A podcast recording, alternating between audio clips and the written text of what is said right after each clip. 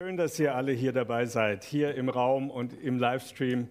Ähm, wir hatten gestern einen ganz super Tag. Ich freue mich schon auf das, was wir nachher davon erzählen werden, mit einem Team von drei Personen aus der Vineyard Speyer, die sich einfach hier verschenkt haben dieses Wochenende an uns. Vielen Dank euch, dass ihr da seid und dass ihr das gemacht habt. Ich habe aber jetzt erstmal das Privileg, den dritten Teil unserer Predigtserie, die da heißt, Geld spielt eine Rolle, was auch immer, unser Kompass im Umgang mit Geld, darüber zu sprechen. Und ähm, Debo und Daniel haben ja schon zwei Predigen dazu gemacht und sie sind ausgegangen von einem Vers im Römerbrief Kapitel 14, Vers 17. Ich lese euch den nochmal vor. Da heißt es, das Reich Gottes ist nicht Essen und Trinken, sondern Gerechtigkeit und Friede und Freude im Heiligen Geist. Gerechtigkeit, Friede und Freude sind quasi Bestimmungen dessen, was Gottes Reich ist. Wenn das Reich Gottes da ist, dann kommt Gerechtigkeit. Wenn das Reich Gottes da ist, dann kommt Friede. Dann kommt Freude in uns auf. Und ich habe heute das große Vorrecht, über das ganz große Wort zu sprechen, Gerechtigkeit, speziell im Umgang mit Geld. Und ich liebe dieses Wort Gerechtigkeit und ich habe die halbe Woche damit verbracht, zu versuchen, eine Predigt draus zu machen. Und ähm, das ist ein ganz großes Wort. Findet ihr, dass das Bürgergeld gerecht ist? Äh, nicht antworten bitte, also jeder denkt nach. Äh, findet ihr, dass es gerecht ist, dass die allermeisten von uns hier zu den 2% der reichsten Menschen auf der Erde gehören? Ist das gerecht oder nicht? Und ihr seht, wir sind sofort in Diskussionen, wenn wir über Gerechtigkeit sprechen. Ähm, alle politischen Parteien im Übrigen setzen sich ein für Gerechtigkeit. Ist euch das schon mal irgendwie aufgefallen? Obwohl sie sehr unterschiedliche Positionen zu allen möglichen Themen vertreten. Also was ist Gerechtigkeit? Ich glaube, eines hilft, wenn wir verstehen, unser, westlich, unser westliches Verständnis von Gerechtigkeit hat ganz viel damit zu tun, dass wir Gerechtigkeit als ein Ideal sehen als eine Norm sehen, als etwas, was sozusagen über uns steht, was absolutes irgendwie ist und von dem leitet sich ab, wie wir zu leben hätten. Das ist ja an sich ganz gutes Verständnis. Ja? Also es gibt einen Idealzustand, das ist Gerechtigkeit.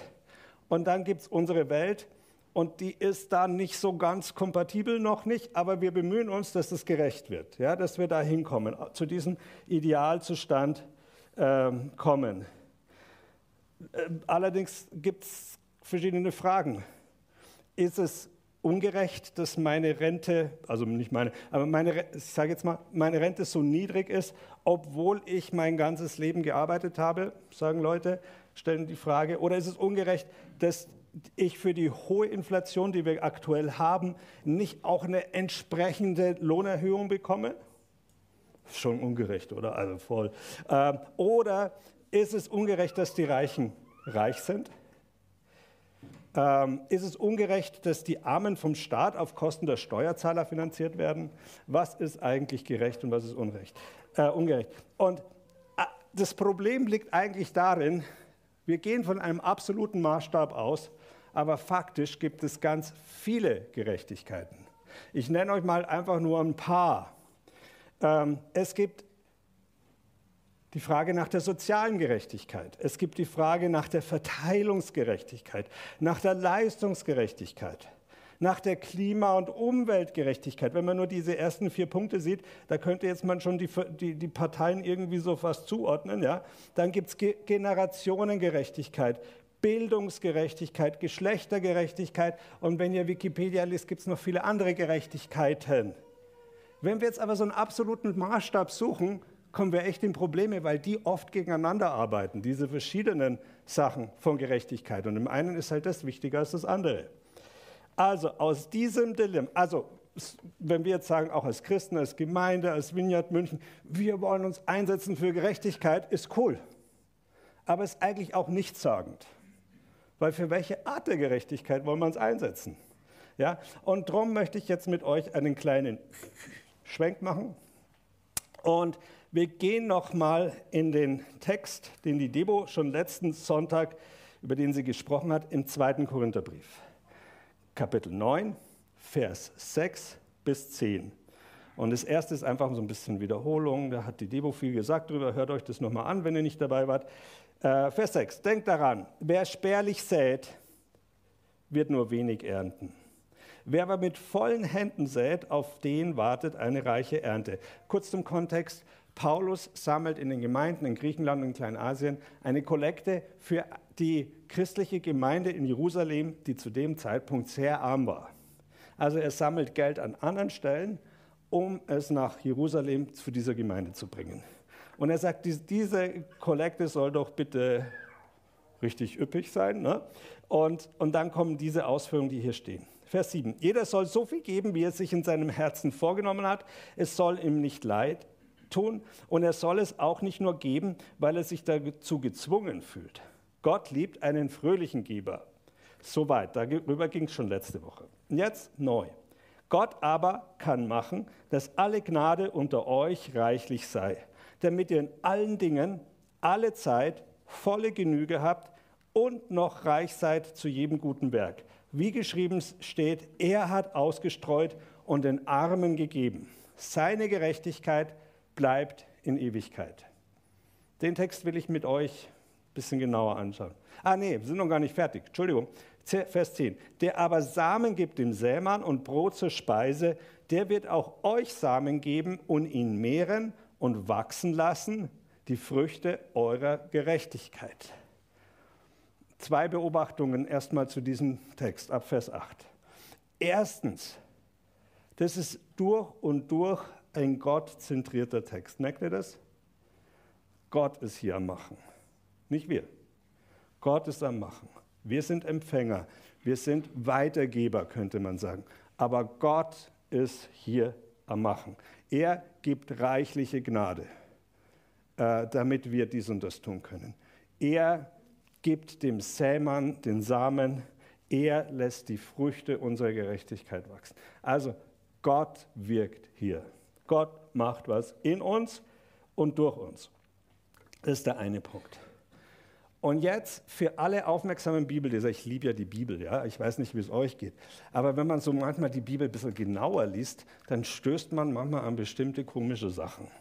Und hier ist für mein Gefühl so eine komische Sache was hat das Geben von Geld für den Armen, was hier in dem Zitat ist, er hat ausgestreut und den Armen gegeben, seine Gerechtigkeit bleibt in Ewigkeit. Was hat das Geben von Geld mit der Gerechtigkeit zu tun? Habt ihr euch diese Frage auch schon mal gestellt? Ganz bestimmt. Ja, also, weil ihr diesen Text gelesen habt und da hängen geblieben seid. Super. Ähm, oder warum wachsen durch das Geben von Geld in eine Kollekte für Jerusalem für eine verarmte Gemeinde, warum wachsen durch das Geben von Geld Früchte der Gerechtigkeit? Unsere Früchte der Gerechtigkeit. Na gut, ihr habt euch die Frage noch nicht gestellt. Macht nichts. Wir schauen heute, wir bringen heute die Lösung. Und wir sehen hier, da ist ja ein Zitat, wie geschrieben steht. Er hat ausgestreut und den Armen gegeben. Seine Gerechtigkeit dieses Menschen bleibt in Ewigkeit. Wir gehen mal da rein, wo das Zitat herkommt. Und das ist Psalm 112. Und ich lese euch die Verse 5 bis 9. Da heißt es, gut steht es um den Mann, man darf auch denken die Frau, ja, der, der gütig ist und leid. Er wird seine Sache durchführen nach dem Recht. Denn in Ewigkeit wird er nicht wanken, zum ewigen Andenken wird der Gerechte sein. Er wird sich nicht fürchten vor böser Nachricht. Fest ist sein Herz. Es vertraut auf den Herrn. Beständig ist sein Herz. Er fürchtet sich nicht, bis er heruntersieht auf seine Bedränger. Er streut aus, gibt den Armen, seine Gerechtigkeit besteht ewig. Seht ihr auch hier in, in diesem Text, auch im Kontext des Textes, dieses Zitates, ähm, gibt es einen Zusammenhang scheinbar zwischen gütig sein und leihen oder den Armen geben und gerecht sein. Es ist auffällig. Hm, was hat das nun zu bedeuten?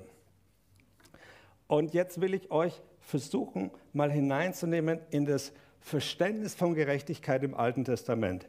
Denn das ist nicht so wie das, was ich aus unserer Kultur vorher erzählt haben, mit diesen Norm, Ideal da oben, dass wir versuchen, da irgendwie dieser Norm zu entsprechen, sondern die, die Juden, die Israeliten hatten ein anderes Verständnis von Gerechtigkeit. Und, ähm, und zwar diese Gerechtigkeit, also Gerechtigkeit, ein, ein Mensch ist dann gerecht, wenn er in einer Beziehung gerecht ist. Nicht, wenn er einer Norm entspricht, sondern wenn er in einer Beziehung gerecht ist. Jetzt wird spannend. Ich habe hier ein Zitat, und das muss man ein bisschen langsam lesen. Ähm, ob ein Mensch gerecht ist, bemisst, bemisst sich nicht daran, dass er einer vorgegebenen Norm genügt, das wäre unser modernes Verständnis, sondern daran, dass er sich einem vorgegebenen Gemeinschaftsverhältnis, zum Beispiel in der Familie oder in der Sippe, den anderen Gliedern gegenüber gerecht äh, verhält und ihnen das ihnen Zustände, äh, Zustände nicht vorenthält. Gerecht, jetzt aufs Ganze, auf das Volk selber. Gerecht ist Israel als Volk Gottes, also nie in sich, sondern in seiner Beziehung zu Gott. Gerecht ist immer nur in einem Beziehungsverhältnis, ja? in der Beziehung zu Gott beziehungsweise in der Beziehung seiner Menschen untereinander. Und dafür ist das Geschick der Armen und Abhängigen der entscheidende Maßstab. Nochmal anders gesagt. Ein Israelit, wenn es da heißt, ähm, Josef oder ja, Josef war gerecht. Josef, der Vater von Jesus, so über Umwege. Ja, er war gerecht. Er war ein gerechter Mensch. Was meint man damit? Er meint, oh, das war ein ganz normaler Mensch. Der hat sich korrekt verhalten gegenüber seinen Mitmenschen. Das meint es. Das meint nicht irgendeine spezielle Qualität, der war besser als andere oder gar nicht, sondern der hat sich einfach korrekt verhalten. Und umgekehrt, Israel ist dann gerecht, wenn es sich zu dem Bundesgenossen, zu dem Volksgenossen hin, ob in der Familie oder im größeren Kreis, gerecht verhält. Also gemeinschaftstreu verhält. Dem anderen gibt, was er braucht. Und ein spezielles Herausforderung ist natürlich die Armen. Theoretisch in Israel sollte es keine Armen geben. Wisst ihr warum? Weil die ursprüngliche Ordnung so aussah, jeder soll sein Stück Land haben und es bebauen können als Kleinbauer und sonst was. Und alle sind egalitär. Es ist eine egalitäre Gesellschaft vorausgesetzt in den Geboten. Faktisch war es natürlich nicht so, weil es menschlich so ist, dass es immer die Reichen gibt, die dann mehr profitieren und die anderen werden arm. Und die Propheten kritisieren das ganz heftig, dass dann Menschen in Schuldsklaverei fallen und, und ihnen schlechter geht und ihnen das Grundstück genommen wird, weil sie es nicht mehr halten können, müssen es verkaufen werden abhängig und letztendlich fast Sklaven. Und da ist ein Problem.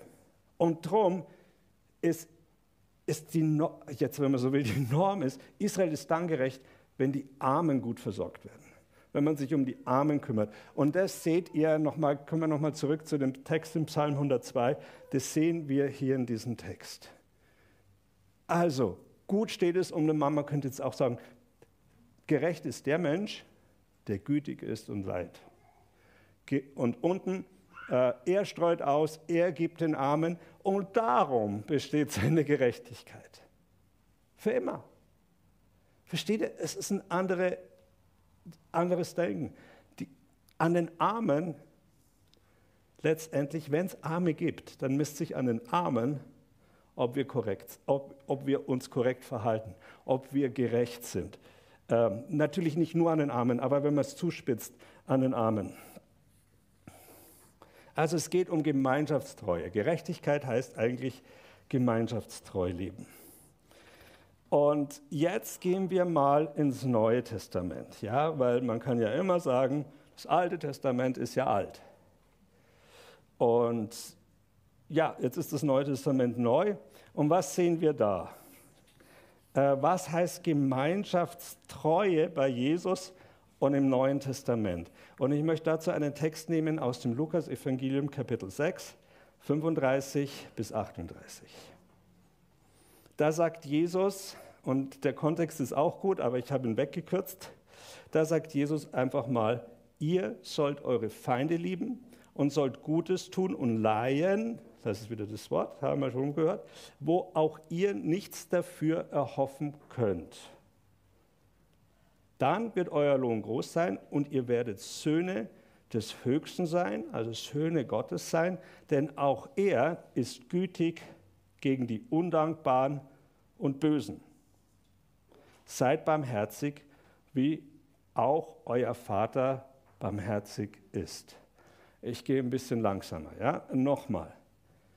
Die Feinde lieben, Gutes tun und leihen, wo wir nichts zurückerhoffen können, dann werden wir Söhne des Höchsten sein. Also ihr seht, Israel spielt da keine spezielle Rolle oder so.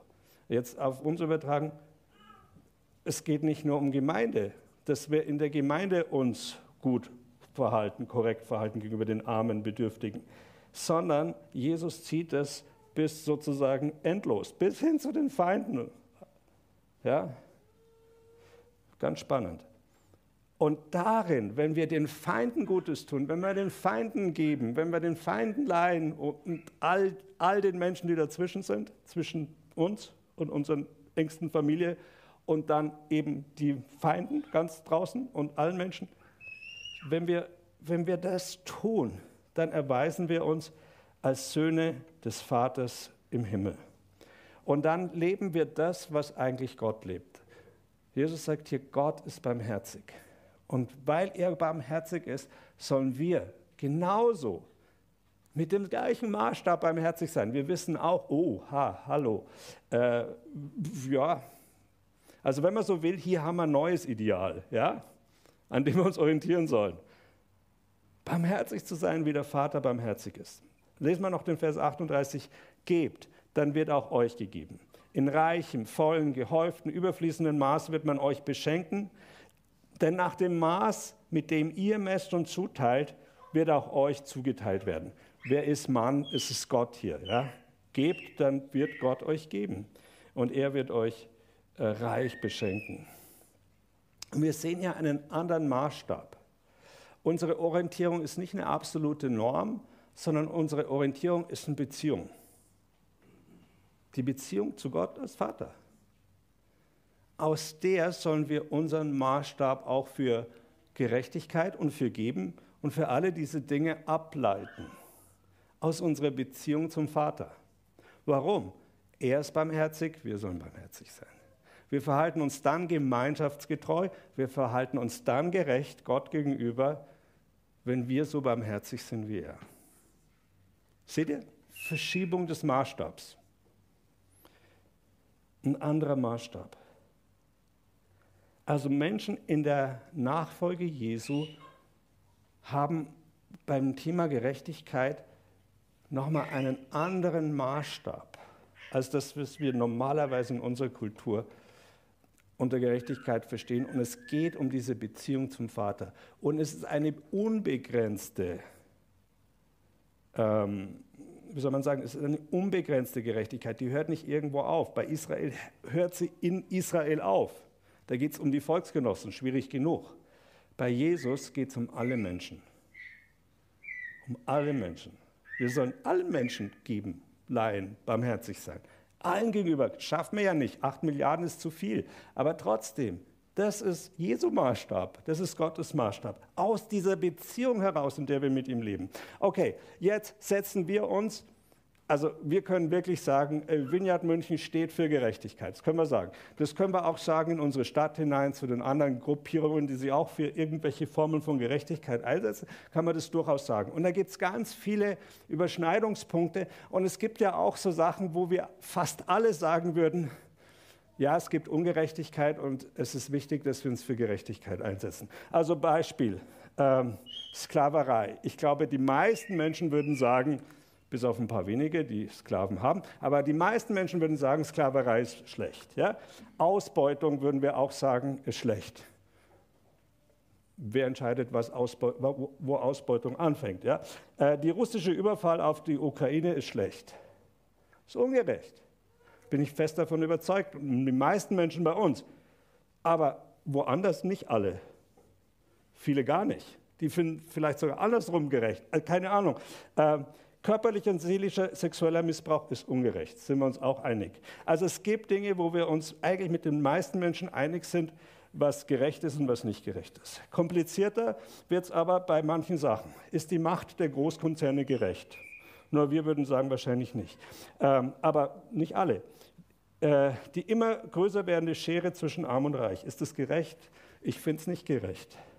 Aber hier sind wir schon wieder in so, hm, in so Themen, wo spannend wird. Ist die, äh, wer ist für die weltweiten Schäden des Klimawandels, äh, wer muss dafür aufkommen?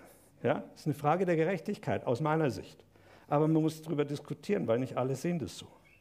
Also bei vielen dieser aktuellen Gerechtigkeitsdiskussionen können wir als Christen einerseits gut mitgehen und andererseits muss uns bewusst sein, ja, wir haben da eine Basis mit anderen und gleichzeitig haben wir nochmal einen ganz anderen Maßstab und der ist nochmal eine andere Dimension.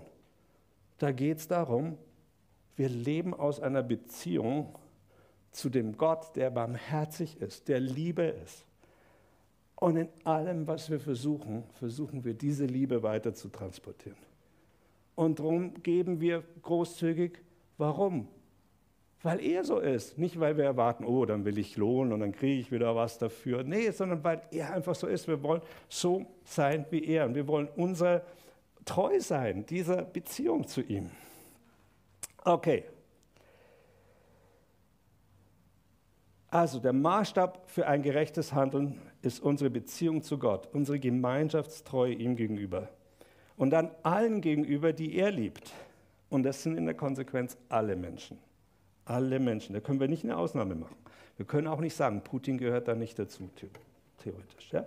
Äh, wir sind von Gott selbst herausgefordert, Nächstenliebe global zu verstehen. Die Juden konnten Nächstenliebe innerhalb von Israel leben, haben sie auch nicht ganz geschafft. Ähm, für uns gilt es nicht mehr. Es reicht nicht, wenn wir Nächstenliebe nur gegenüber den Münchnern leben. Viel zu klein. Nächstenliebe gehört global gelebt heutzutage. Boah, große Challenge.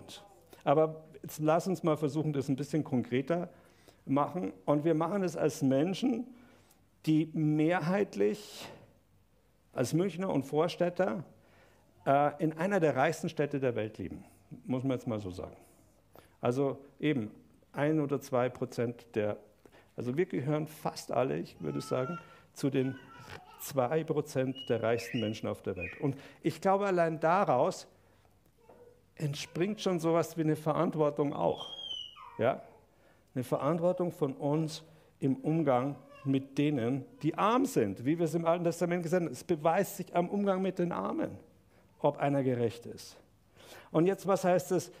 Einmal fangen wir ganz klein an. Du und deine direkten Beziehungen. Wie lebst du in deinem Umfeld Liebe und Barmherzigkeit? Und Großzügigkeit und Leihen und Geben und wie lebst du das da?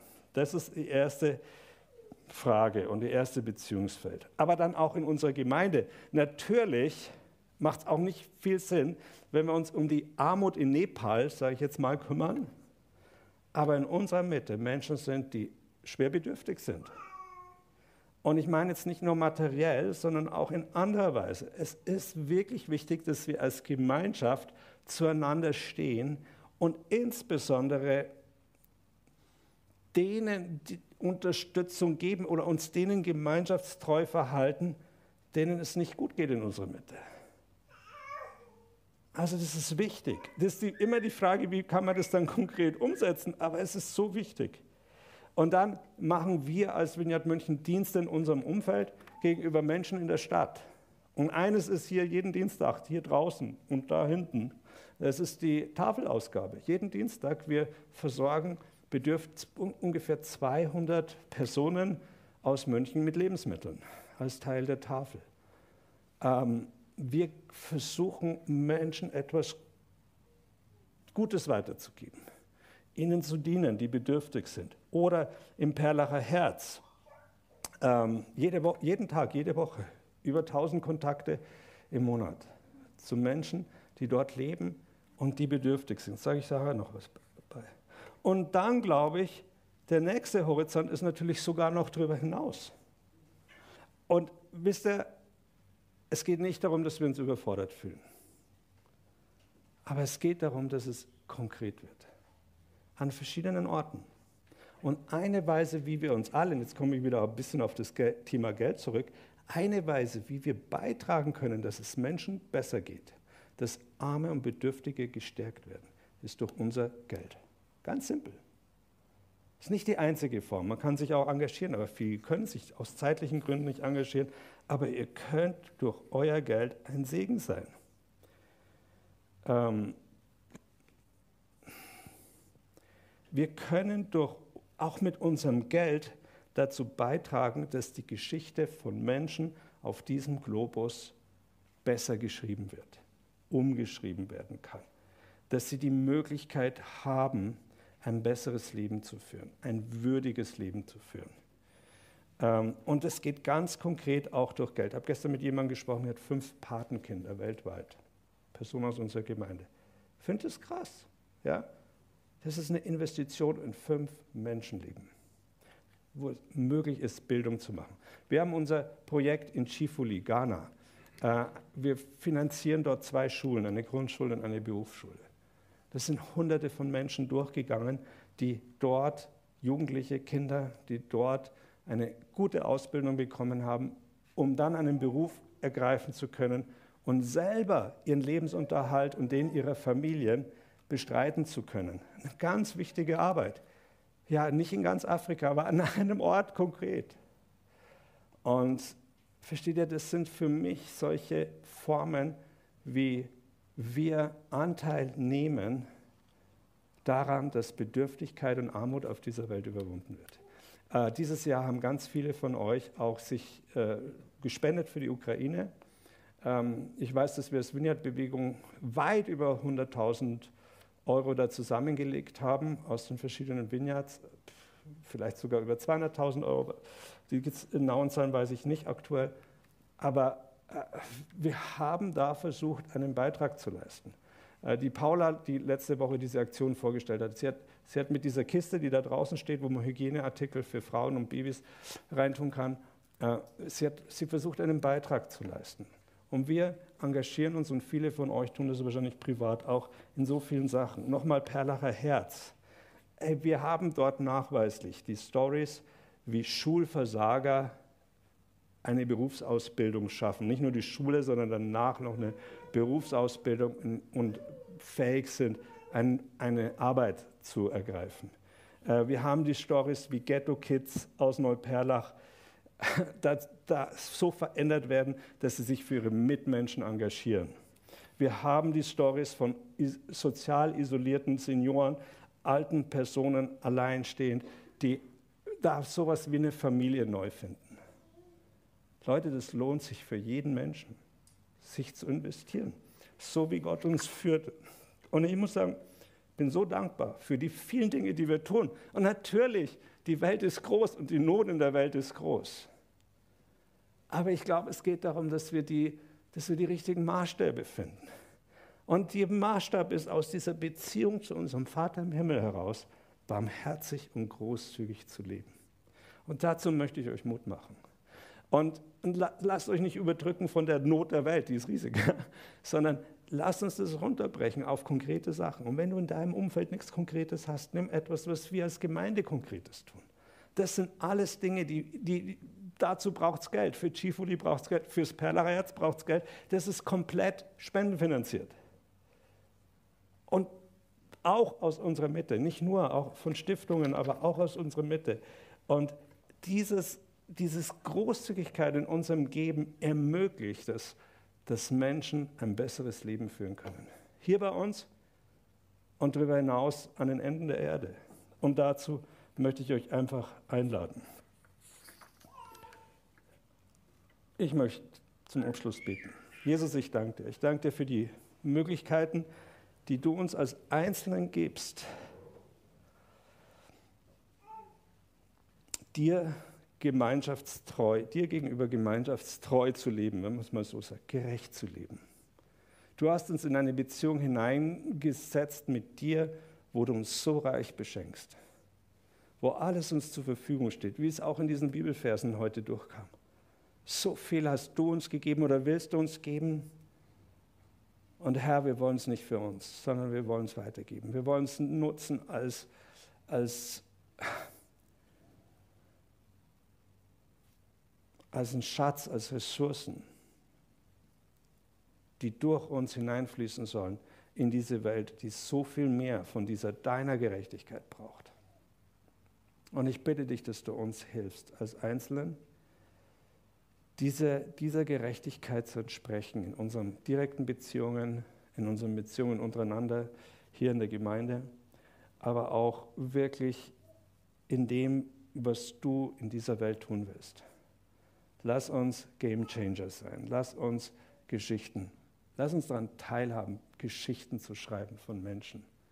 Und vielleicht sogar Geschichten von ganzen Dörfern und Städten und Nationen. Hilf uns daran beteiligt zu sein, durch unser Engagement, durch unsere Großzügigkeit, durch einfach dieses Überwältigtsein von deiner Liebe. Herr, führ uns da mehr hinein, dass wir mehr von deiner Liebe überwältigt sind, damit wir mehr tun können für diese Welt. Amen.